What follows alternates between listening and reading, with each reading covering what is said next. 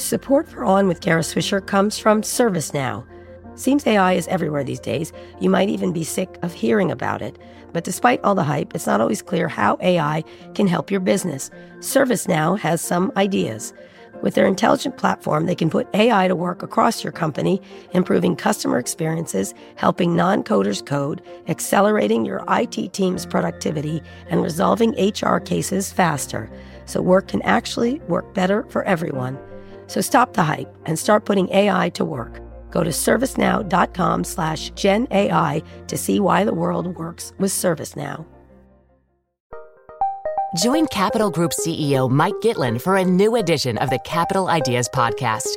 In unscripted conversations with investment professionals, you'll hear real stories about successes and lessons learned, informed by decades of investment experience. It's your look inside one of the world's largest asset managers. New episodes are available monthly. Subscribe wherever you get your podcasts. Invest 30 minutes in an episode today. Published by American Funds Distributors, Inc. It's on.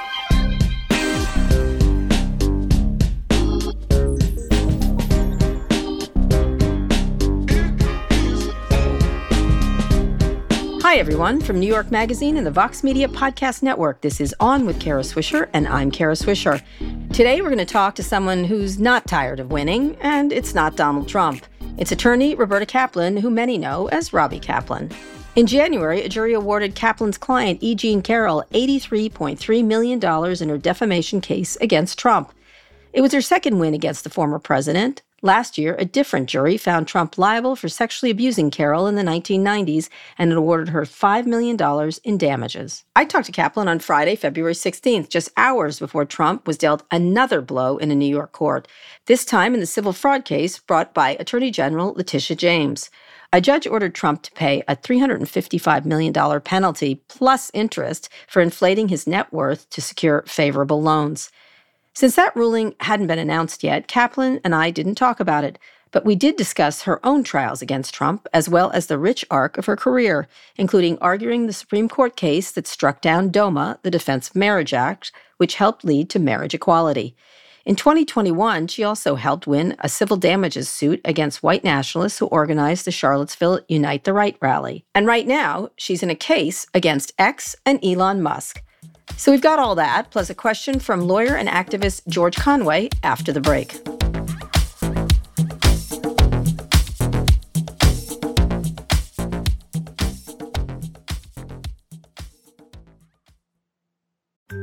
Support for this show comes from Fiverr, the world's largest marketplace for freelance services. In the fast paced world of business, every decision counts. And when it comes to hiring, there's no room for guesswork. That's why Fiverr has developed solutions for businesses to make outsourcing projects simple, quick, and compliant. You can gain access to curated talent through Fiverr Pro's catalog of top freelancers, organized by skill and experience. Streamline your projects with a user friendly dashboard where you can track progress and collaborate with your team. And for anyone needing the highest level of white glove service, Fiverr Pro's project partners can manage multiple freelancer engagements for you. Project partners will outline requirements, assemble a roster of freelancers, and manage a schedule to ensure your deliverables are completed on time. Ready to scale smarter?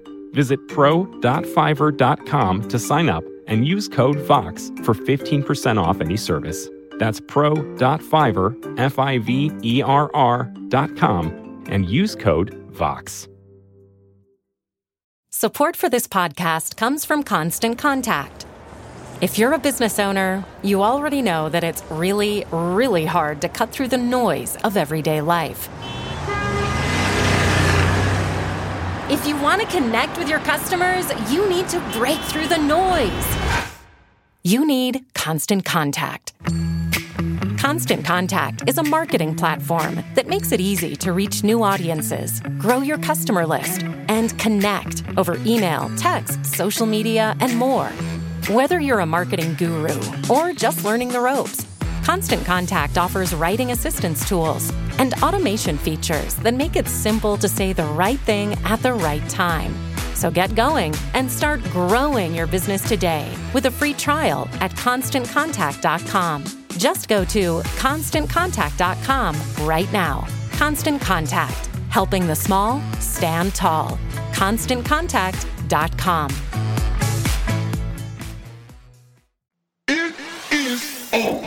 Roberta Kaplan, thank you so much for joining us. It's a pleasure. So uh, we've known each other a while, haven't we? I don't know quite when we met. have. Probably around the marriage, gay marriage thing. I'm trying Yeah, to I recall. think it was some conference years ago. I have vague recollections. Your mom was with you that much. I remember. Oh well, she's still with me, uh, but it was about gay marriage. You were you were had not it had not gone to the Supreme Court, I believe, and it was headed that way. Um, and we're going to get to that and more. But let's talk first about obviously the news, which is this verdict uh, that you got eighty three point three million dollars. It's a big number. Talk about what it means. You've had a couple weeks, I guess, to reflect upon it. I'd love to know what you think now. So it's interesting. I was actually with E. Jean yesterday, and Mhm. we kind of spent the day together at her her house. It's the first time I'd ever been there, and we were kind of both remarking on. I mean, really just kind of processing the fact that when we got the first verdict, which was actually where the jury found that he had committed the sexual assault, Mm-hmm. it didn't really get that much play. Like, right. and and we now think that the reason that for that was because it was only five million dollars. Right. Um, but the eighty three point three obviously served as a wake up call not only to Trump, I think, but also to the people who are kind of watching all this, and they they realized then that this was a big deal. That things have a price. Correct. So, for people that don't know, the jury awarded Carroll $7.3 million for pain and anguish, $11 million in reputation repair, and $65 million in punitive damages. Talk about the last number. Uh, were you surprised it was that high? And, and what does it tell us about the jury's view of Trump's behavior? This is a measure of intended malice towards Carroll, right? Yeah. So I thought it would be high. The Mhm. reason I, before the trial, I don't know if I would have thought it would have been this high. But the problem for Trump is that his behavior during the trial was so atrocious in Mhm. various ways that he almost gave the jury no choice. It's almost like he was daring them to do it, taunting them.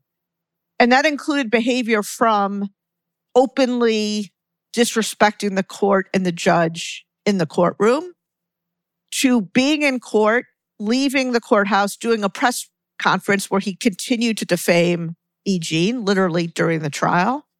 To, I think my all time favorite is he recorded a video, I think it's a video, where he said, I'm going to keep on doing it. This is again during the trial, a thousand times. Mm-hmm. You can imagine I, I emphasize Yeah. that a lot in my closing. So I, I think the jury, I mean, it's hard because you, uh, you, we didn't get to talk to them, and I don't think we ever will. I don't know who they are. But I Mhm. think they were offended by the open contempt kind of of our system, our judicial system, our democracy, the rules, the prior jury's verdict, et cetera. So he really brought it on himself, I have to say. Would you say he did that um, on purpose? Because obviously, fundraising is part of his ploy with all these court cases. Isn't it a new, fresh thing? Was that a beneficial thing for him to do despite this verdict?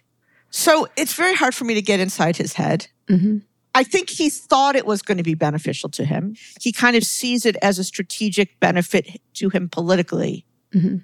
I can't imagine, even putting aside the personal issues for him of having to pay $83.3 million, Mhm. I can't believe that had he known that it was going to result in a verdict that high, he would have thought that was good for him.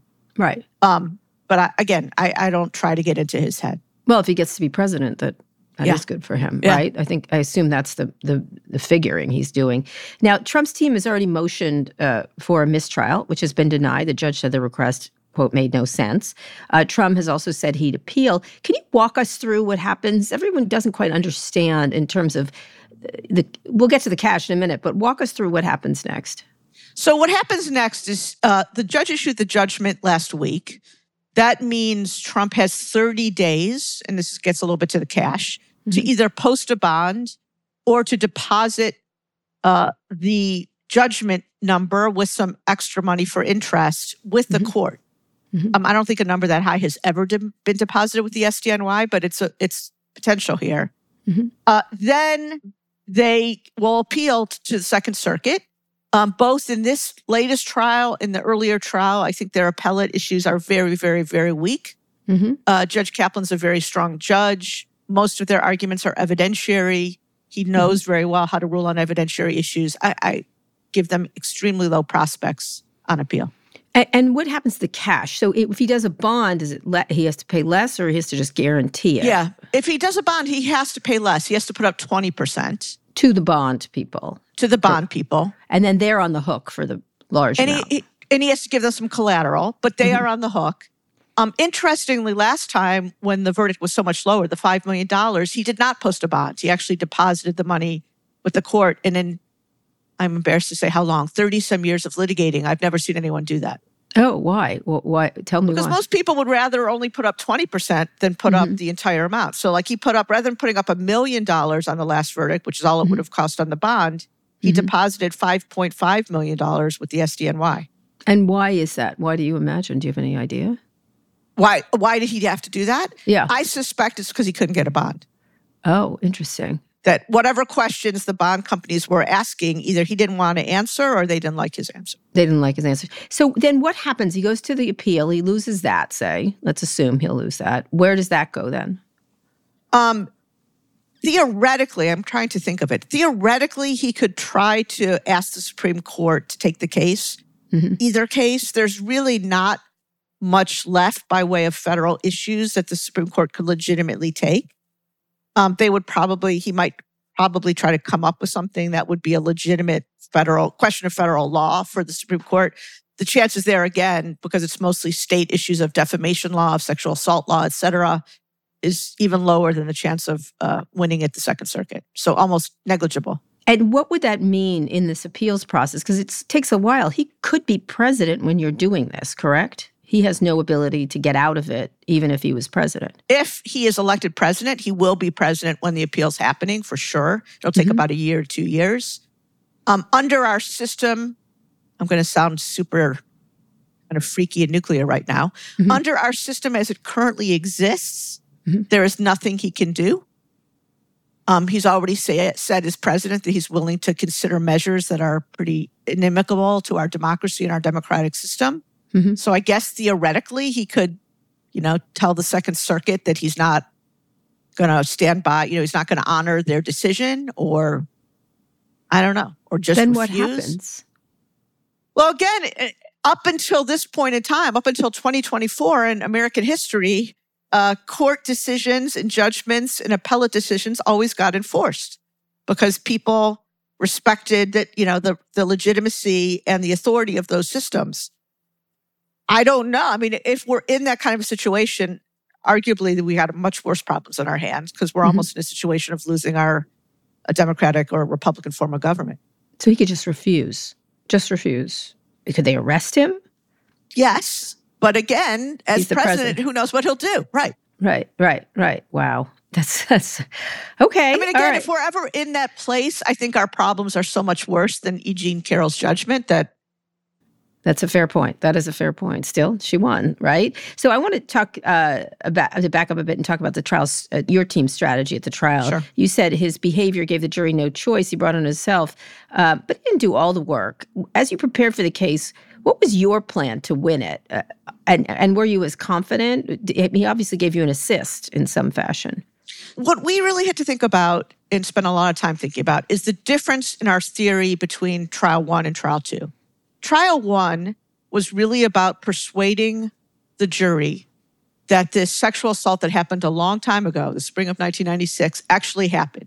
Mhm. And doing everything we could to buttress the credibility of E. Jean's story. We used people like Natasha Stoynoff, uh, Jessica Leeds. We brought on the two outcry witnesses or the two women two good friends of hers who she told right after it happened in 1996. It was really all about that. And the defamation was kind of secondary because we knew in order, we had to convince the jury that it had happened before we'd ever win on defamation. This trial was very different. This trial was not only not really about the defamation because the jury was ordered to assume that what Trump said was defamatory, it was about the damages.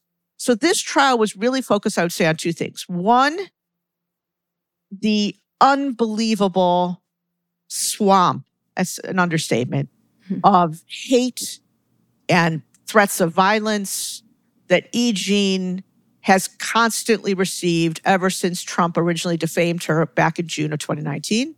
Mhm. And some of it, it was just shocking. I mean, I'm pretty, I have pretty thick skin, but shocking even for me Mm-hmm. And so we put a lot of that on and explained it to the jury. And I think the jury, having looked at their faces, was pretty shocked.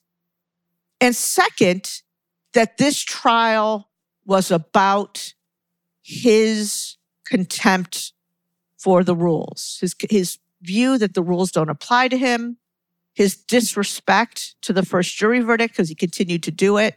Mm-hmm. Um, by the end, it was probably more about that.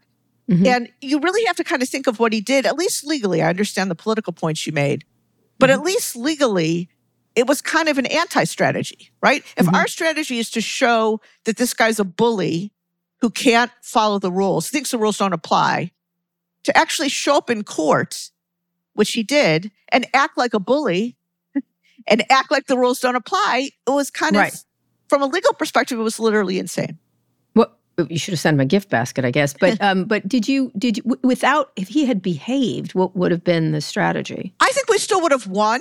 Our strategy would have been the same. I think mm-hmm. we still would have won.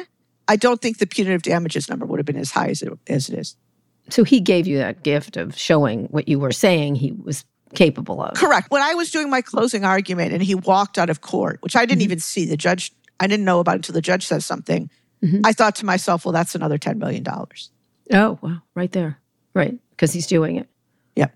And he couldn't contain himself. Do you have any idea why he did it? I mean, obviously not in his head. Was would have there been any plus for doing that? Because you know, this is ridiculous. I would assume that was what went through his head.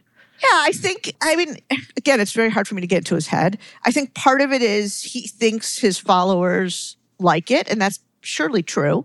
They kind of like the open, kind of teenage boy behavior, which is mm-hmm. what he was engaging in. So there's that. On top of it, Judge Kaplan, pretty early at the trial, the second or third day when kind of Trump was talking back to him, Judge Kaplan said, You can't control yourself, can you? Mm-hmm. And I think that was true too. I just think he, and he seemed pretty subdued for some of it, but there were just moments when I literally had the impression he could not control himself. He physically couldn't control himself. Which, by the way, wait, one more thing, Kara. That's really scary. Think about it. If I'm yes. right about that, impulse control. Yeah, the idea that this guy would again be the you know commander in chief of our military is yeah. petrifying. Yeah, well, that's what the generals have said. His his generals, as he used to call them, said that's the problem they had with him. Um, so every week we get a question from an outside expert. Today we have one from a fellow lawyer you know quite well. Have a listen. Hi, Robbie. It's George Conway. I heard that there has been a lot of public discussion recently about older men and the extent to which their memories deteriorate over time. I'm not sure where I heard that because I'm getting old, but it reminded me of the fact that at Trump's deposition, Trump seemed to have forgotten what his second wife, Marla Maples, even looked like. You showed him a photograph of E. Jean Carroll, and he mistook the f- woman in the photograph as being Marla Maples. Now, it's obviously not unusual for people to have failures of recollection when testifying. But that one struck me as, while being a well meaning misrecollection, it was totally and completely bizarre. And frankly, a bit disturbing to the point that if I were charged with managing Donald Trump's mental well being, and thankfully I'm not, uh, I'd want to take him to the nearest geriatric neurologist. Were there any other instances of bizarre testimony from him at his deposition. You know, stuff other than the self serving kind of thing that you normally expect to hear from somebody who's a complete liar. Okay. Uh, talk about that deposition and what George is asking. Yeah, so the, the short answer to George's question, and as people may or may not know, George is the person who told EG to call me in the first place. So he has a key role in this whole story. Um, to answer his question directly, the answer is yes. Uh, and I would say it came up in two different ways. One, going back to the question of impulse control, he couldn't really control himself with me at the deposition. So it was not only a constant barrage of insults to Eugene, um, there were who wasn't in the room. Mm-hmm. There were a lot of insults to me. So at one point, he said when he was talking about not my type, mm-hmm. he told me that I wasn't his type either. Mm-hmm. Um, he told me that he was going to sue me very strongly, whatever that means. He told me that I was a disgrace, et cetera, et cetera. Um, I'm not really, I'm going to be honest here. I'm not someone who's known for their equanimity. I'm just Mhm. not. I, I, that's not how I'm I can attest to that. Yeah. not how I'm wired. But for some reason, um, I knew it was important to stay calm. And so I just did. I just let him keep saying it. And he would kind of go off. He does this a lot in all the different cases. He kind of goes on a tirade, like on a spe- speechifies and answering questions, which is never what you want your client to do. And I would just kind of look up after a while and I would say to him, Are you done yet? Because I have another question to ask, which Mhm. of course drove him completely insane. Right. So that you that- didn't react. That you didn't. The Yeah, didn't react non-reaction was a strategy, presumably. Correct, correct. And and I have to say it took a lot of impulse control on my part, but I managed. And two, um, there were other lapses of kind of cognition and memory. The most important one is so one of the arguments he was making is that this assault never happened. His bis- his, thought, his strongest argument was the fact that E. Jean does not know the precise date. And that is true. We know it was in the spring of 1996 because of what her job was at the time. We know um, it was a Thursday because Bergdorf Goodman only stayed open then on Thursday evenings. So we have some details, but you cannot say, no one can point to a Thursday evening in the spring of 1996 and say that's when it happened. Mhm. So his point was, well, if she doesn't know the exact date, it didn't happen. The problem for him with that is there were a whole bunch of other things he didn't remember. Uh, the key one being uh, he didn't remember his anniversary with Melania. He didn't Mhm. remember. He didn't remember anything about his wives, how long he'd been married to any of them, when he got married to the next wife. Mhm. And from a key perspective, I said to him because he was making this point about how Eugene is lying because she doesn't remember, and I said, "So when? What's your anniversary with your current wife?" Mhm. And he said something like, "I'm not going to dignify that with an answer." Did you did that strike you, or was he being because you could be just obstreperous, or you could really have a neurological issue? Well, it also could be that he just doesn't care about his anniversary with Melania. Like, I'm not 100% sure what it was, but it was very clear he didn't know it. And he was using the I'm not going to dignify it kind of as a, a defense to the fact that he right, didn't know it. right. Now, one of the stories you told George actually on a podcast was this this um, when he started insulting you. He seemed to be focused on any woman that challenges him, right? I would assume because it seems that that's a pattern for anyone who's paying attention. And his lawyers set this up. Uh, can you tell this story? And I will say the actual words so people know. I know you couldn't say it on cable news. You don't have to, um, but it, put the put the story up for us. The story, the insulting me at the Eugene deposition, the saying I'm not his type, or the other no, one? the other one. Okay. So the other one is a different case, just to be Mhm. clear. It's a Mhm. case in which we sued Trump and his corporation for basically engaging in a pyramid scheme or Mhm. fraudulently promoting a pyramid scheme called ACN.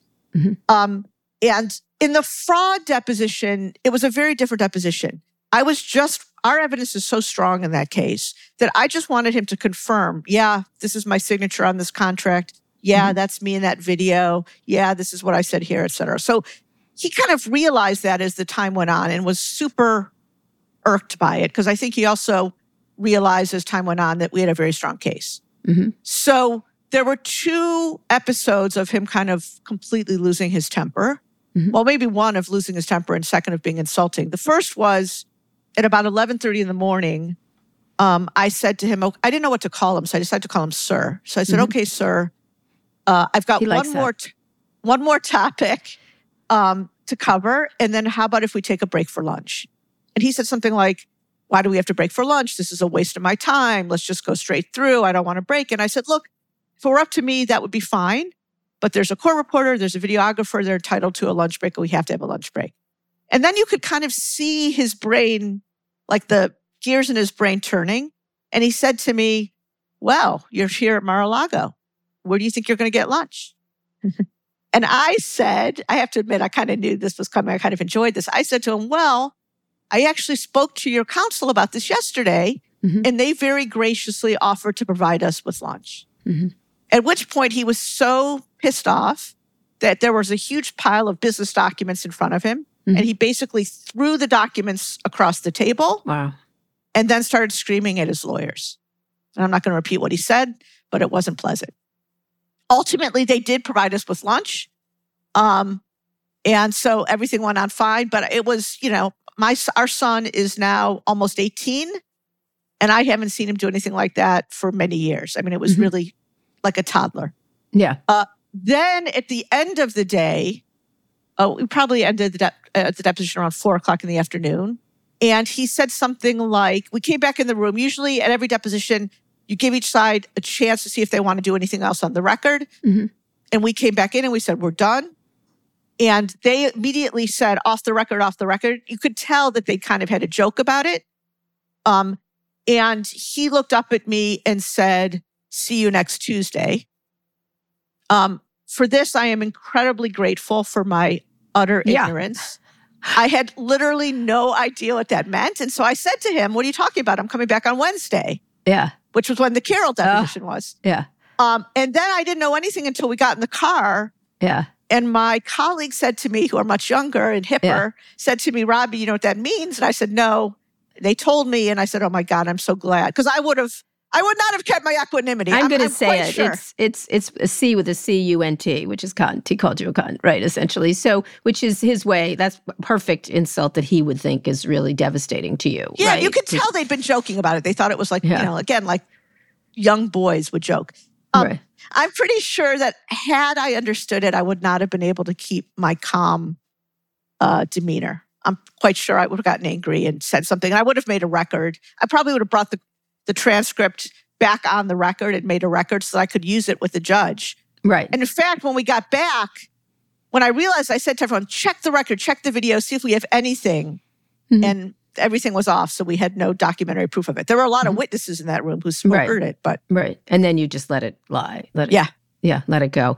Um, wh- when, he announced he would show up in court, so based on all this behavior, when he announced that he would show up in court, people were saying he would treat the trial as sort of campaign appearance, and it would spin it to his advantage. Um, do you think it did? Uh, did you have a sense it could? Were you worried about that? Well, the thing we were most worried about, Kara, Mhm. is E. Jean. Um, this was the first time E. Jean was going to see Donald Trump since the spring of 1996.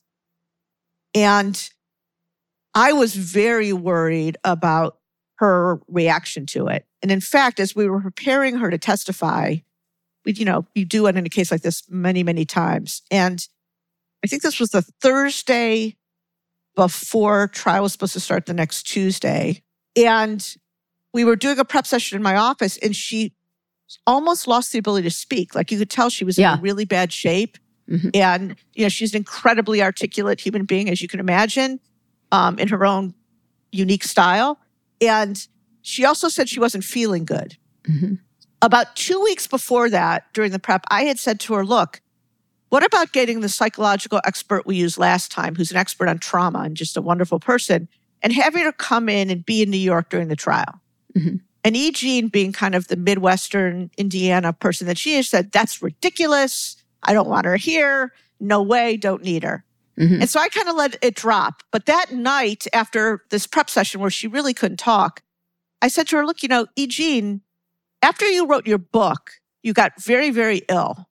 Her book in which she told the story about Donald Trump, and you actually had to be hospitalized. I said, and now you're telling me you feel sick, physically sick. I said, maybe you should talk to Dr. Lebowitz. I said, I think it might be a good idea because I think you're stressed about the trial and I think you're stressed about seeing Donald Trump. And so she agreed at that point. I, my logic at that point was strong enough to convince her.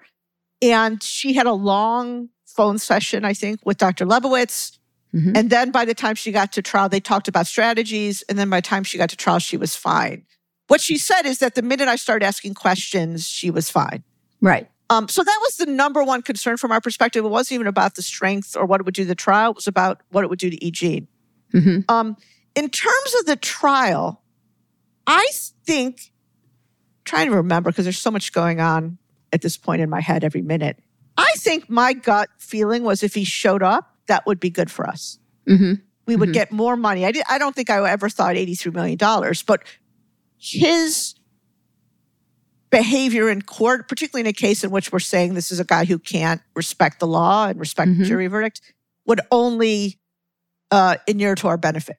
We knew that there was very little that he could say. That's the Mhm. crazy part about it. I should, I should, this really hasn't come out. I should explain. Because of the earlier verdict and because of this principle known as issue preclusion or collateral estoppel is the fancy legal term, there was he was not allowed to show up at the second trial and say to the jury, "I didn't rape her. I didn't do it. I didn't do it. I didn't defame her. He couldn't do any of that. Mhm. So you have to think about again from their perspective. Any good lawyer, I'm sure you, I'm sure Alina said this too. Any good lawyer would say, "Don't show up." Mhm. There's nothing you could do to help yourself. Um, but he showed up anyway. Showed up then. So assess their legal team uh, because she might have said it to them, but she seemed like also as as ridiculous as he was. So, look, uh, on this, you know, I, I'm not in the business of criticizing other lawyers. We all Mhm. live in a tough environment, and so I don't generally do that. I, I have to say that her, in it, so Judge Kaplan is a very strict judge Mhm. uh, and is very formal about how he operates the courtroom and is very strict about the rules of evidence. Um, it was painfully clear that Alina Haba, who has not, I think, done many trials, and certainly many trials in federal court before a judge like Judge Kaplan, didn't have enough experience to do simple things like how to get a document into evidence. I mean, at a certain point, it became very painful, at least even to watch. Mhm. Um, when she was cross examining Eugene, she really couldn't get any documents in. And she once, at one point, she said to the judge, Judge, will you help me? Which is a weird thing to say to this judge. Mhm. And he said something like, Well, you just saw Miss Kaplan. She got like 90 documents in when she put Eugene on this on direct. You know, didn't you watch her? So it was it was very awkward and uncomfortable. Right, right. So not experienced enough. Obviously, she's not also part of the next part. Correct? Is that correct? From what you can tell. I don't I don't know. It's unclear Yeah. to me. Yeah. Yeah, yeah. on the appellate part, he said he won't be using her, but that that's not surprising. It- would you have given her any advice except not to take the job? So my the guy who was my mentor, a guy by the name of Marty London, back at my old firm, Paul Weiss, used to always say his motto as a lawyer was "Don't make your clients' problems your problem." Mhm. Hmm. And I think when it comes to Donald Trump and his lawyers, it, it's hard to imagine a more apt phrase or better advice. There were times in that courtroom where he was clearly directing her to do things that she knew she shouldn't do. And she did them anyway. And quite frankly, she's very lucky that, that Judge Kaplan didn't do much worse. He could have sanctioned her, and I think he was tempted. Mhm. So that's what I would have told her. But I understand in that circumstance, with this guy as your client sitting next to you and passing notes, et cetera, it was very, very hard. Very hard. Joe, Well, Joe Tacopina, who did the first trial, um, and that's maybe why he wasn't doing this trial, but he made it very clear that there were things that he wasn't going to do. Right. Which, which, which, and that's why he wasn't here, which he wasn't here. Much more uh, experienced lawyer, by the way. Um, so, one of the things he's doing is turning the Carroll verdict into more evidence for his base that he's a victim of a witch hunt. Some pundits, reporters said that Trump's support will drop when he starts to get more coverage, when we see more of him in these trials. I want to get into upcoming ones. You've watched two juries evaluate him up close.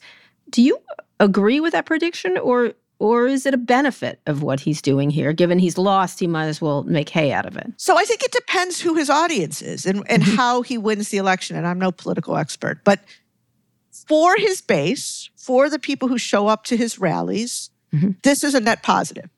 The problem is, I think he's deluded himself into thinking that the world consists of people who show up at his rallies. Mhm. And even if you look, the, the, the composition of the jury between trial one and two were very different. Trial one was almost all people from Westchester County and up. Mhm. We had Westchester, we had Orange, we had Putnam County. We had a guy on the jury who got on, to my great dismay, who listens every morning, I think, to Tim Pool, his Mhm. podcast. Mhm. this was not a New York City Democratic. I'm sure many of them are Republicans. Many of them probably voted for him.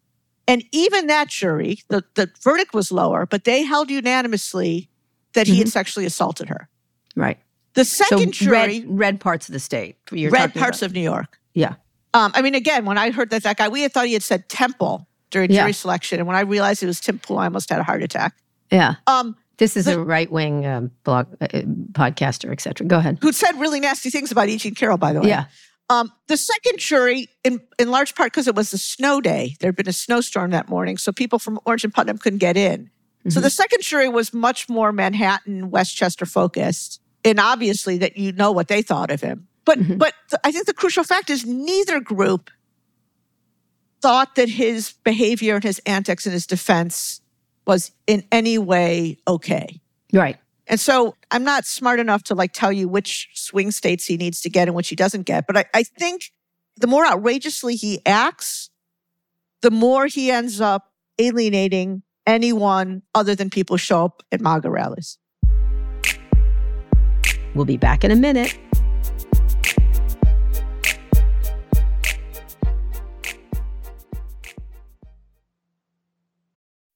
In some ways, the world was a darker place before 1995. Pizza crusts were hard and dry with no cheesy goodness whatsoever. That's why we invented stuffed crust pizza, topped and stuffed with almost a pound of cheese. There's only one original, the original stuffed crust pizza from Pizza Hut.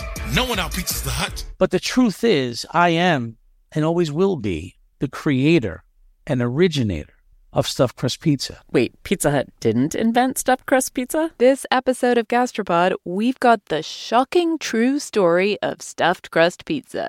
Who invented it, who patented it, and who stole it? Maybe. On Gastropod, we're asking a crucial question Can you patent a pizza?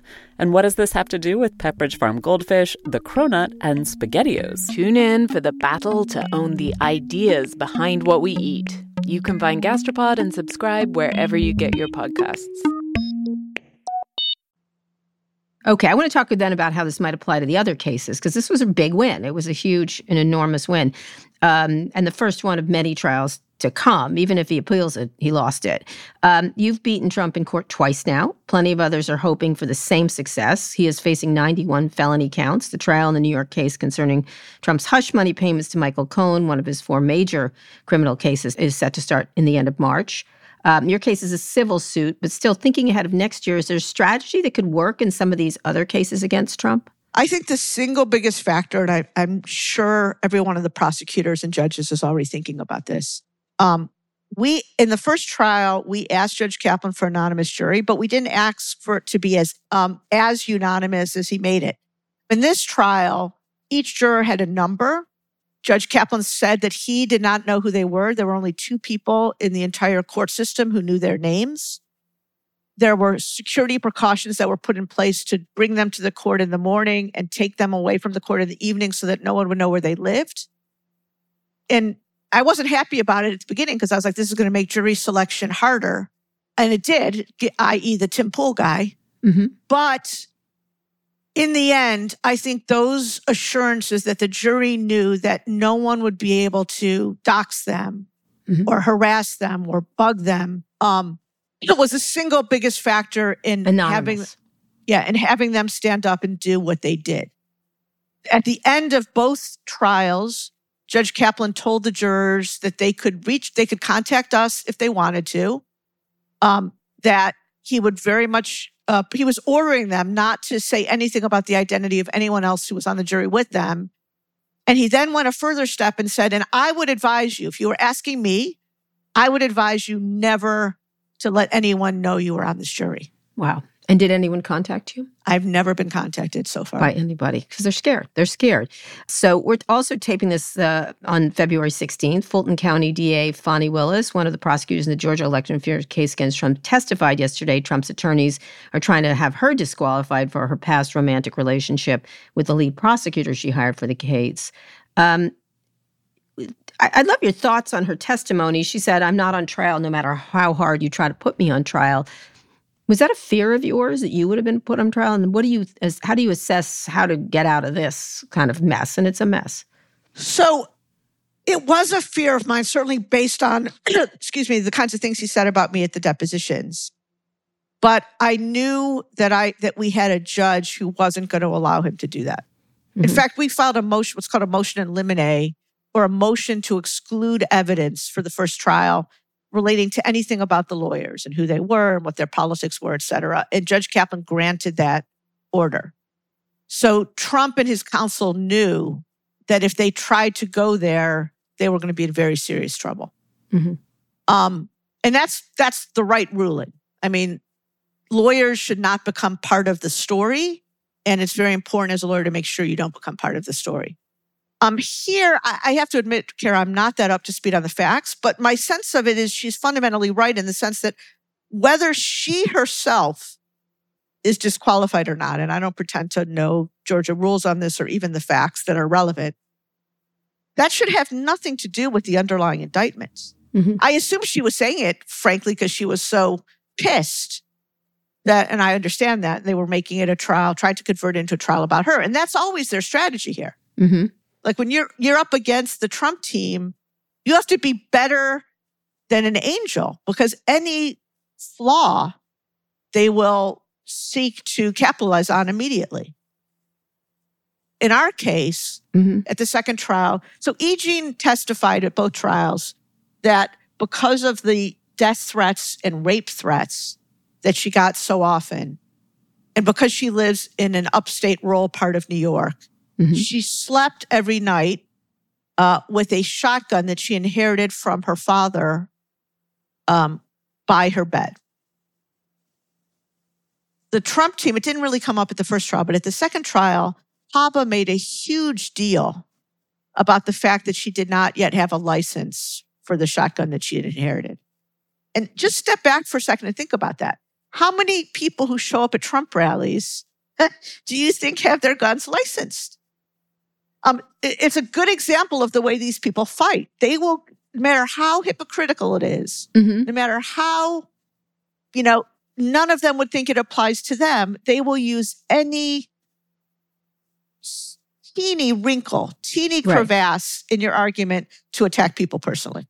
So when you look at the all the different felony indictments he's facing, um, which one do you think is most potent? Well, so here's here's there's a there's a substantive and procedural dichotomy here. Substantively, I think by far any lawyer would tell you the Florida case about the documents is open and shut. I, I just don't know what the defense could be. It's open and shut case. It's different than Biden. They were different kinds of documents. His behavior was different, et cetera. The problem that you have procedurally is you have a judge who appears to not uh, be that intent on getting it to trial before the election, to say the least. So, proceed, substantively very strong, procedurally pretty weak. Um, the next case I would say is the Jack Smith case in DC, the January 6th case. There, it's a harder case to make from an evidentiary perspective just because it's much more complicated. Mhm. Like what happened on January 6th is a complicated story. It's not as simple as you took this top secret document and refused to give it back. Um, there you have a judge more similar to Judge Kaplan, I think, who intends to get it to trial. So I think if I were Trump, I would be most worried about that case. About that case, And I'm, I'm sure his lawyers are. yeah, absolutely, and not the New York one coming up.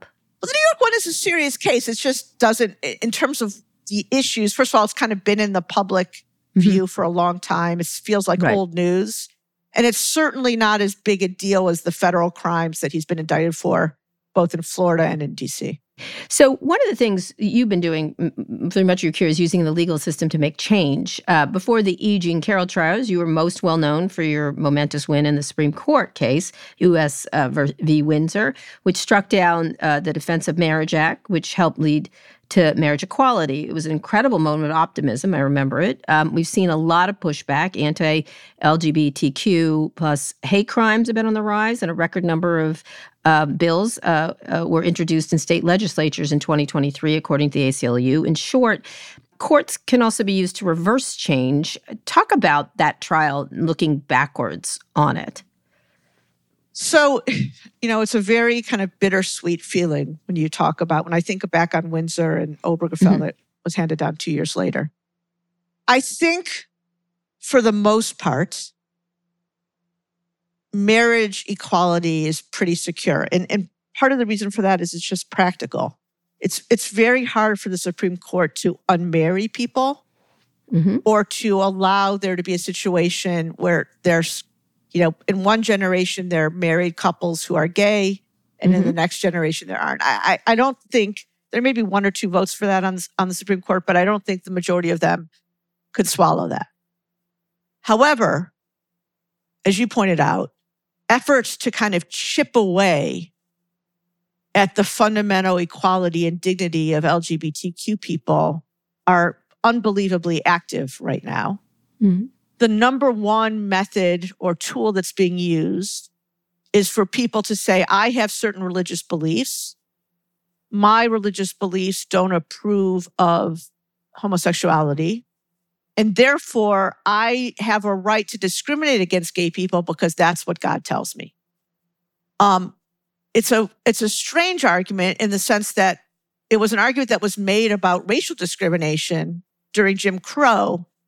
And today, no one in their right mind would think that anyone in the United States could say, I cannot let a black person in my store because God tells me black people are inferior. That's obviously insane. But that's the argument that's being used today and used with Yeah. great success. Mhm. Um, we are uh, litigating a case about the my law firm about the Florida's "Don't Say Gay" law. The other part of it that's very disturbing to me is is about the "Don't Say Gay" law. And the thing about the "Don't Say Gay" law is it was deliberately written, I think, in a vague way Mhm. to scare, excuse my language, scare the shit out of gay parents, gay kids, Gay teachers, yeah. gay teachers. Or teachers in general. And and and I think um, the guy in the Atlantic said it, it. The cruelty was the point here. Mhm. Like they, it's just intentionally a cruel thing to do. Um, that scares me because it's one thing for gay kids uh, or gay parents or gay teachers in states like New York or Washington D.C., et cetera. It's another thing in the deep South, uh, and it's starting to look like we have two separate countries. One in which gay people can live, you know, pretty, I don't want to say normal, but lives in which they're treated completely the same as everyone else, and states in which they can't. And that's a pretty disturbing. It's almost like Jim Crow, Jim Crow for gay people. What what what is the recourse for that? So the ultimate recourse is a change in the um, membership on the Supreme Court. That's not going to happen realistically anytime soon. Um, so if the federal law doesn't work, people have to essentially use the power of the ballot box and elect people in those states who are will who see things differently and who are willing to change state law and the state constitution uh, to give people back the rights that were taken away by the feds. It's it's not a pretty picture. I don't. Yeah. I wish I had a better answer to that, but I don't. Mhm. What I'm worried about, and it really is going to say something fundamentally about who we are as a country, is whether almost everything else, other than the the formalistic ability to say you're married to someone, does get shipped away in the South. Adoption, Adoption, uh, access to healthcare. healthcare, access, just simple access to stores and restaurants and things that people take for granted every day. Okay. So um, I talked to ABC's uh, Washington correspondent Jonathan Karl recently. He pointed out Trump abuses the legal system, filing countless lawsuits in state and federal courts. Um, this waste of resources um, of his critics in the courts. Talk about this trend because it's something you thought about too is depleting resources of the right when you were in Charlottesville. Is this a coherent strategy for people to do is deplete resources and continue with persistent lawsuits? I mean, as a lawyer, good for you, but On our side, I would say no. I mean, I would say that the cases that I've brought, Mhm. for the most part, have been very strategic, um, have been cases that I think will make a huge impact, and thankfully some of them have, but are not cases that overwhelm the other side just by their sheer volume. I, I don't think that's a great strategy for our side. Uh, for their side, given the fact that they have places where they can sue, like certain judges in Texas or places like that, where they know they're going to win, it's not a bad strategy because they can just bring these cases um, in in single judge districts, and they know they're going to get pretty much whatever they want from that judge, and they just create enough of a groundswell that ultimately they get it to the Supreme Court.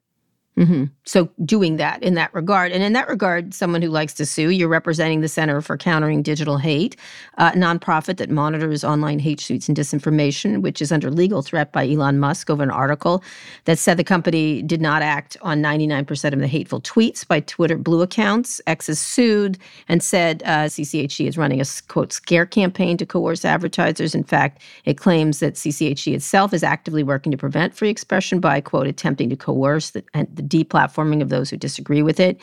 uh, accused you of being funded by foreign governments and media, all without proof. Part of uh, it's part of a larger attack on researchers and academics, I think, to silence them. I'd love for you to talk about this case. Yeah, so in certain ways, it's a perfect example of this, right? Mm-hmm. Uh, Elon Musk, ever since he bought Twitter, Mm-hmm. probably even before that, has gone around saying that Twitter, he sees Twitter or whatever it's called now, X, as the ultimate public square. Mhm. And he's a free speech absolutist. And that public square is very important. And it should, it's almost, he thinks of it as a public service that people have this ability to communicate with each other on what's now called Right. X. Yes, it's a private company. But he doesn't think that applies to him. Mhm. Right? It doesn't apply. It doesn't apply to CCDH. Like he has the right to do that. But CCDH that simply just took public information available on Twitter Mhm. and said to people, this is what's happening, they they don't have the right to speak publicly. I mean, it's Mhm. almost the classic originally he had threatened a defamation case. He gave that up because I think he realized how hypocritical that would sound. They then threatened a Lanham Act case, which is kind of like a defamation case. They didn't do that either. And the case they brought now is ridiculous. It's, it California has a law that says you can't bring. It's called the anti-SLAPP law, the Right. first one in the country. That you can't bring law lawsuits to try to stifle speech. Mhm. It's hard to imagine that the people who wrote the original anti-SLAPP law in California didn't have exactly this lawsuit in mind or this kind of Right. lawsuit in mind. They didn't know that Twitter would ever exist. But it's exactly what it is. He literally thinks his people who have blue checks on Twitter should be able to say whatever they want. Mhm. But if a nonprofit trying to deal with the horrible problem we have in our society of hate and disinformation on social media criticize that, they should be sued in silence. I, as you could hear from what I just said, I'm very confident our motion to dismiss is going to be granted. And where does where does that go? But he's he does that. So did Peter Thiel. So did a lot of these people. And he, Peter won. He'll going to take to the Ninth Circuit it, when we went on on the motion to dismiss. We have a very good judge. It's actually Judge Breyer's brother, Charles Mhm. Breyer, Mhm. uh, who's a very experienced judge. I, again, I'm very, very, I'm willing to go out on a limb and say we're going to win that motion. And then they'll take it to the Ninth Circuit, but the Ninth Circuit, I don't think, is going to have much to do with it either. And then there's some federal issues here, but it's mostly state law, so very hard to imagine the Supreme Court taking. Mm-hmm, So I'm hoping he'll give up and, and go away, but maybe he won't. maybe he won't. He's got a lot of money. I He understand. does. Yeah. And a lot more, yeah. and a lot more money than CCDH has for sure. Yes, absolutely. And you thought this was important to take this case because of that, because of this is it's a very similar bullying case in a lot Yeah, of ways. It is. There, there's way too much bullying going on in our society today in almost every respect. And that's what this case is about. And it's important that we have people like Imran Ahmed, the head of CCDH, and the, and the Mhm. group who are willing to speak up. And so they need, Yeah. in my view, they need to be protected. well, good. When when he comes after me for my book, I think I'm excited to call you. You got a I'm excited to call you. I'm just waiting because I, you know, that was a thought. Honestly, it's in my head. I'm like, it would be ridiculous, but why not just deplete my resources? You and know I mean? if, if you don't mind me saying this, the idea Yeah. that that you would be scared of that, you're one of the I- bravest journalists around. Yeah. That you is shows where we are, right? No, I'm not that scared, but I'm also, but I'm concerned. you know what I mean? I'm concerned. Yeah, hundred be. percent. Yeah, yeah, one hundred percent. Just well, I'll give you the, my speed dial, and we I promise you we will we have your back. All right, okay. Um, I want to talk about one that I, I think probably you and I both disagreed on. Uh, that I think was the one thing that I, I'd love to know what you think now, how you reflect on the situation around when you resigned as chairwoman of the Legal Defense Fund of Times Up um, because of your ties to uh, Governor Andrew Cuomo.